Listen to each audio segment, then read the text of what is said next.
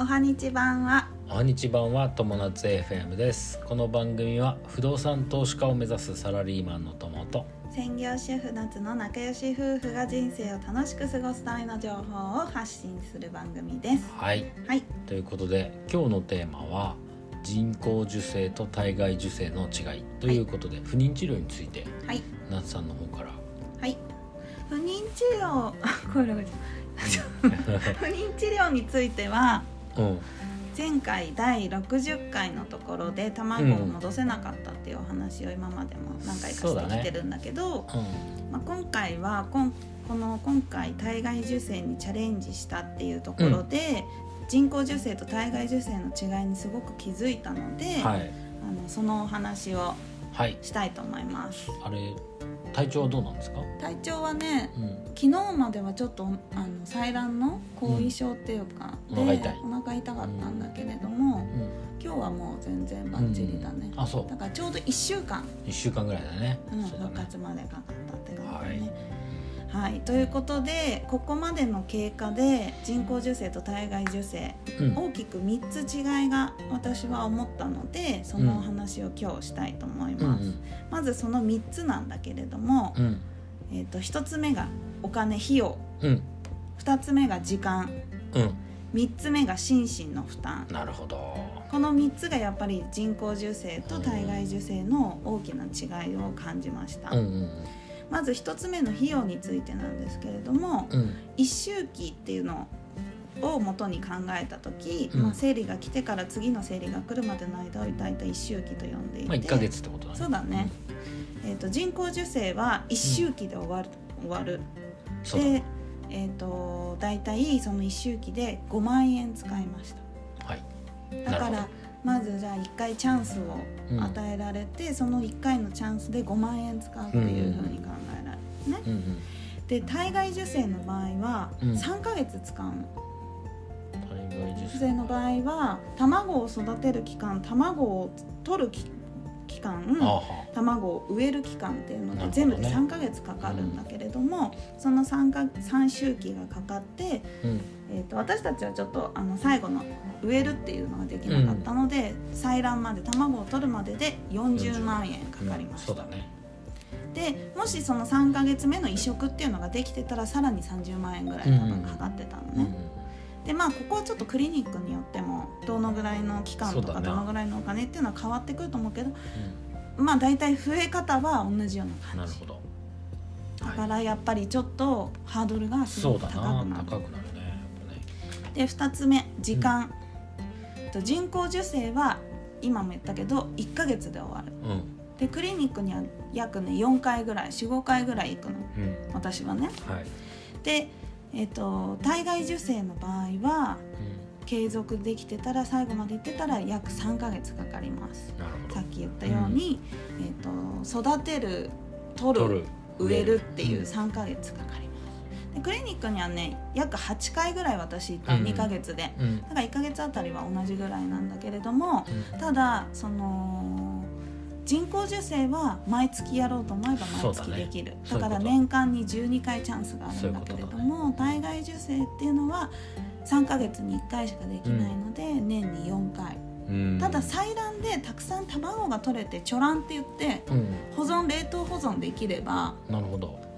毎月移植することもできる人もいるかもしれない。そうだね。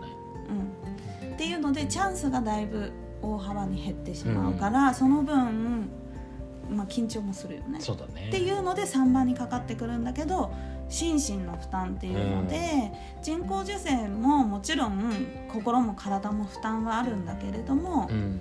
例えば人工授精だと自己注射自分で注射を刺すっていうこともしなきゃいけないし、うん。薬も飲むクリニックにはもちろんか通わなきゃいけないし内診台にも毎回乗らなくちゃいけない、はい。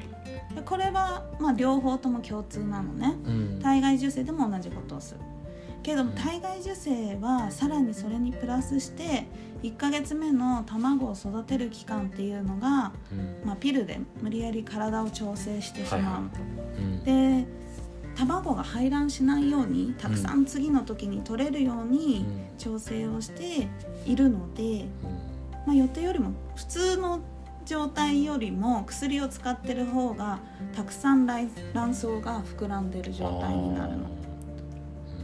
だからやっぱり体もちょっと不調が出てくるっていうのはお腹がすごい膨らんでる感じがする。卵巣が腫れてる感じはする。怖いね。うんそうなのね。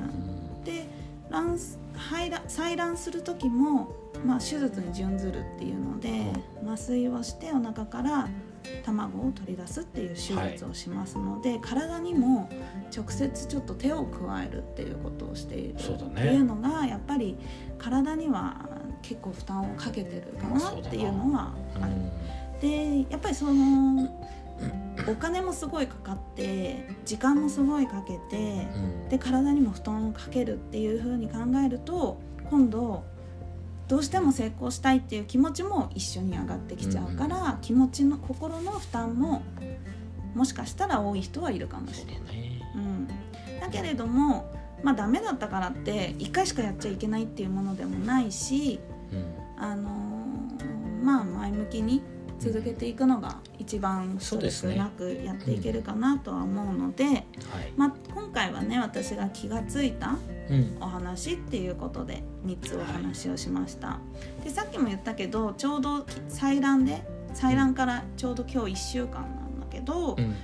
まあ、痛みの種類としては生理痛みたいな感じなのね、でお腹になんか分かりやすいのはお腹に石が溜まってるような感じへなんか重いような感じ。えわかりやすいかな。わかんない。でもなんか重たいよううんな感じなんだよね。男の人には分かんないかわかんないなお腹に石を詰め込まれてるような痛み。めっちゃ痛いじゃん。ね。痛いの、ね。でもまあ女の人は毎月そういう感覚あそうなんだろうねきっとね。ね。そう。ということで、まあ、女性も男性も少しでも不妊治療を理解してもらえたらいいなと思って今回今後もうんあの不妊治療の話はちょこちょこっとしていきたいなと思っています、今回は人工授精と体外受精の違いっていうことでお話をしました、はい。はい。以上で。はい。ありがとうございます、やっぱねその僕男性サイドからしてみるとさうん。まあ心身の負担っていうのが一番やっぱりあの心配、うん、うん。体がね。であとはまあ、まあ、お金もさそうなんだけど高いじゃない、うん。うん割と。そうはいえやっぱりお金はまあに生み出せばさなんとかなるけどさうん。体っていうのはねちょっとさ心配じゃなないいからね。そう。ね。ね。っていうところですが、はい。まあ、男性諸君も協力させてもらいますので。はい、はい、ありがとうございます。ということで、今日のテーマは人工授精と体外受精の違いについてというお話をしました。友達 FM では人生を楽しくす過ごす方法を毎日発信しています。最後までご視聴ありがとうございました。またねー。バイバイ